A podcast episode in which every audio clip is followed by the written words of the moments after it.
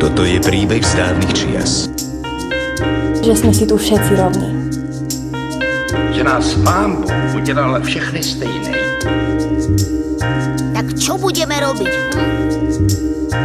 No práve. Milé podcasterky, milí podcasteri, je tu nový diel No práve.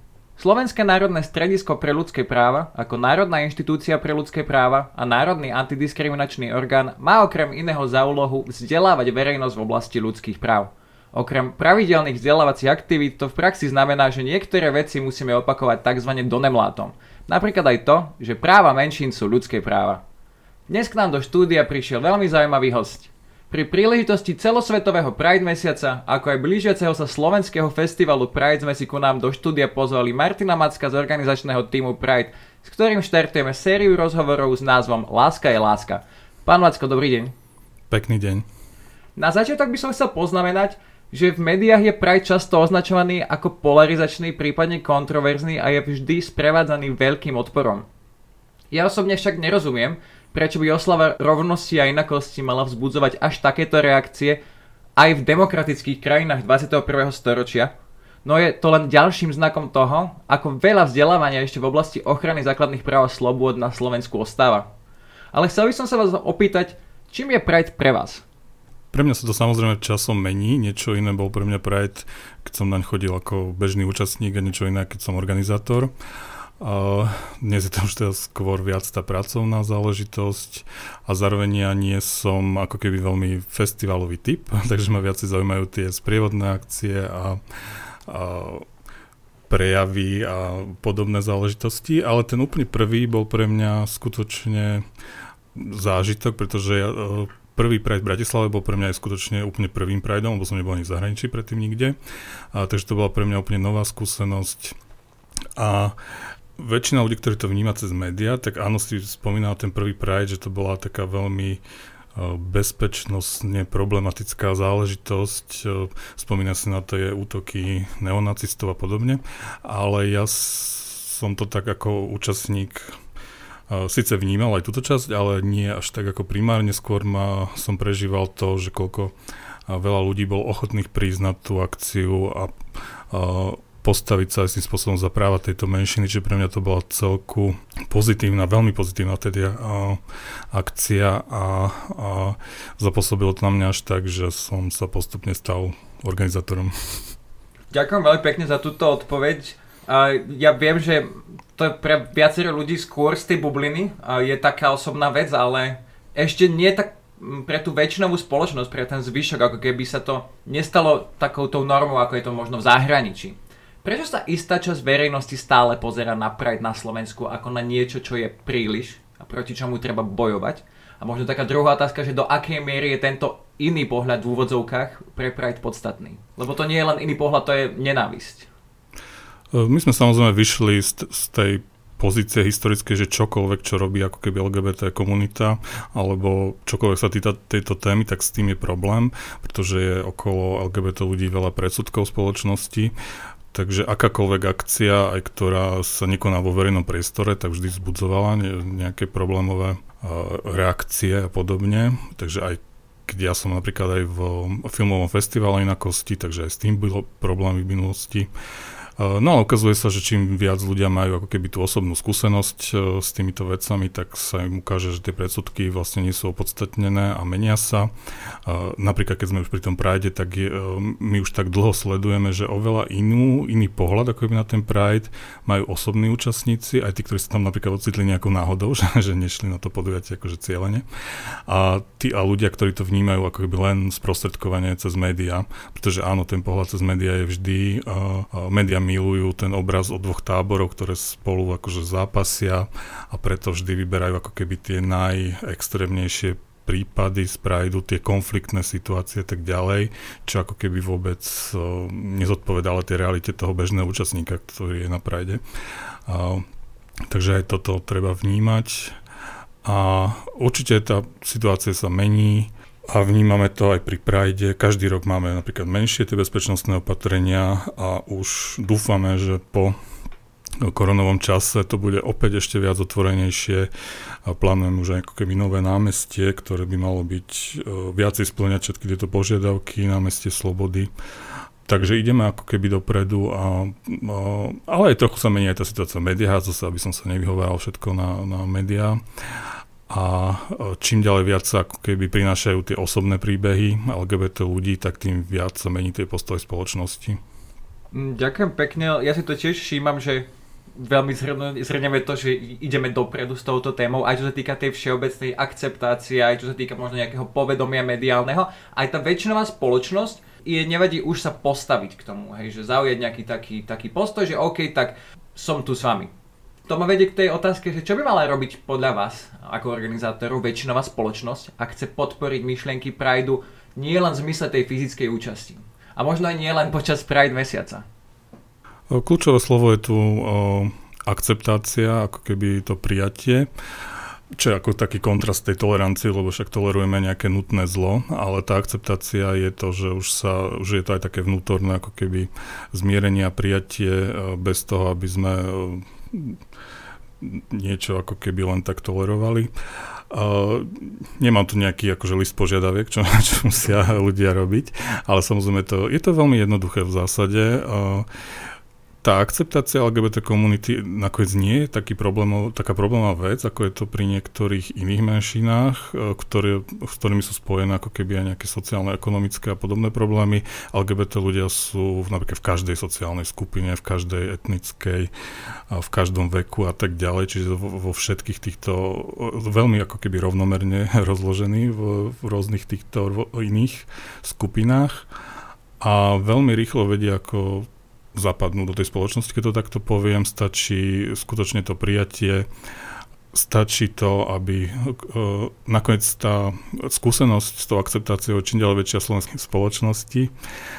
A E, zaostáva ako keby len ten štát a politika, tam to vidíme veľmi silne, ale už aj tie kontakty medziludské sú o niečom inom. Vidíme tu veľký generačný posun, e, ukazuje sa aj v týchto súčasných prieskumov verejnej mienky, že mladí ľudia už druhé väčšine prípadov podporujú napríklad rovnosť, keď je tá otázka na rovnosť e, LGBT ľudí, aj manželstvo.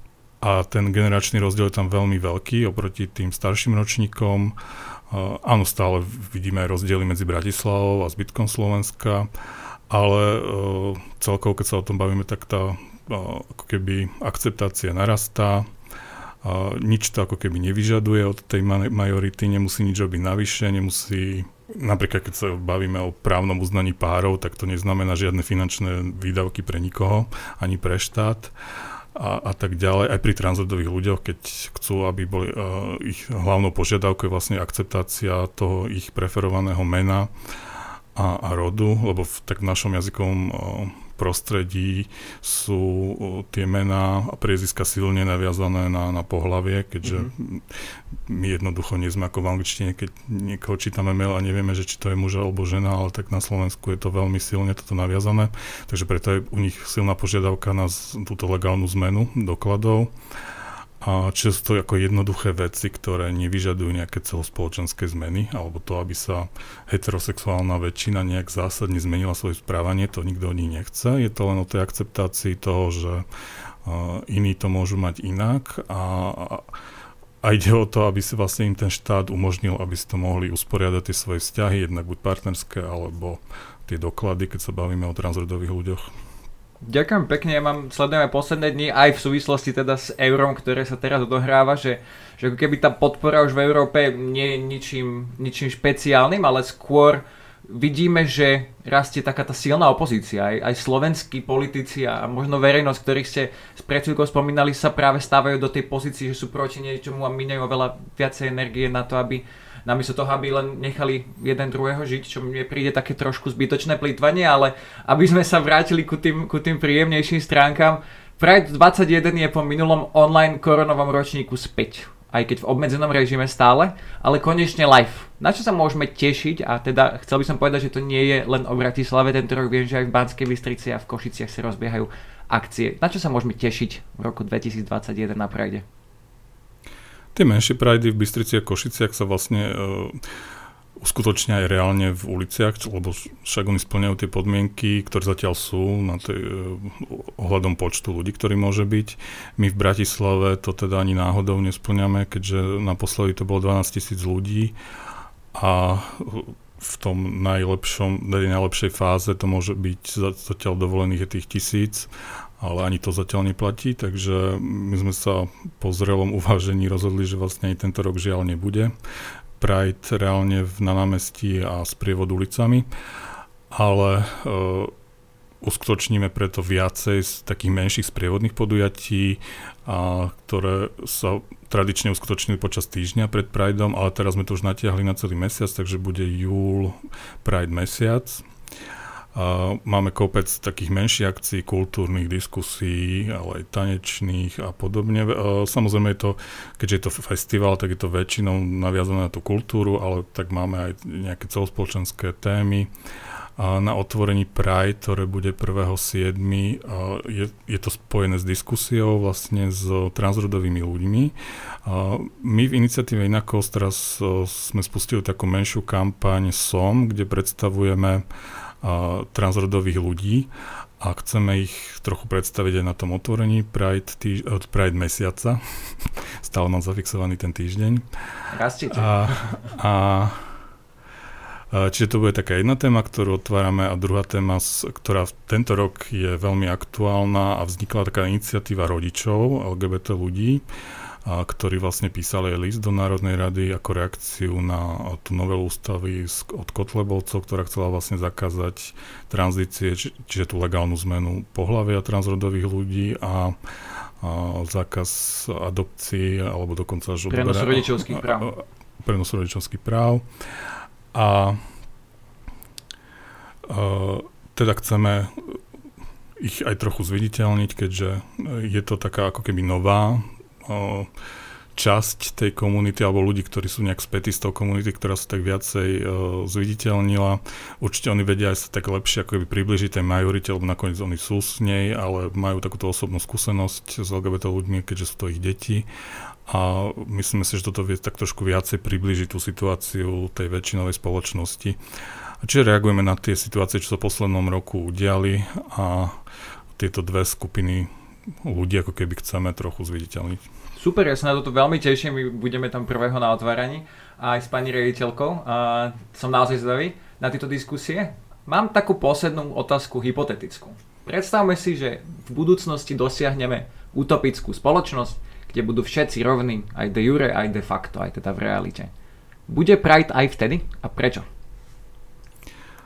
Kolegyňa rediteľka filmového festivalu Inakosti to hovorí presne takto, že jej cieľom je, aby filmový festival ako budúcnosti zanikol, lebo ho nebude treba.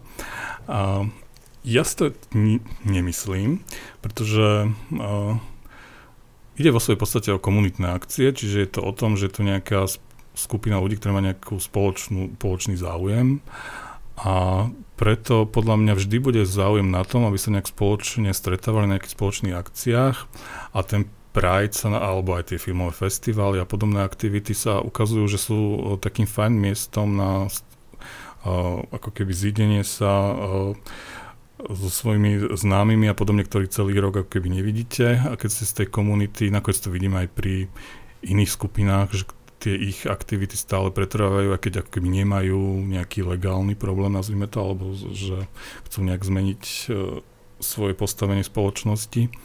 Takže ja si myslím, že, že nie. Určite zmení ten charakter, lebo tak určite sa budú akcentovať iné témy.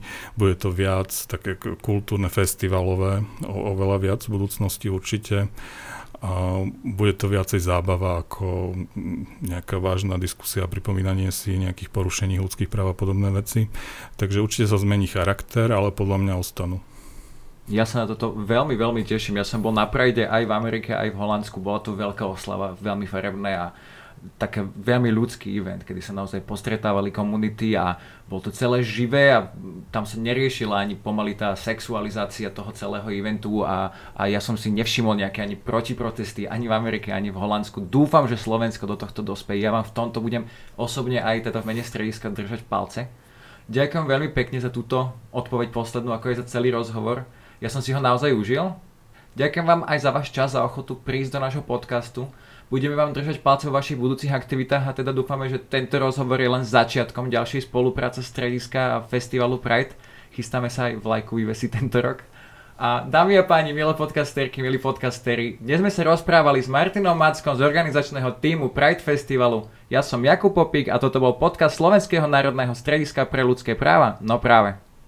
Ďakujem, dovidenia.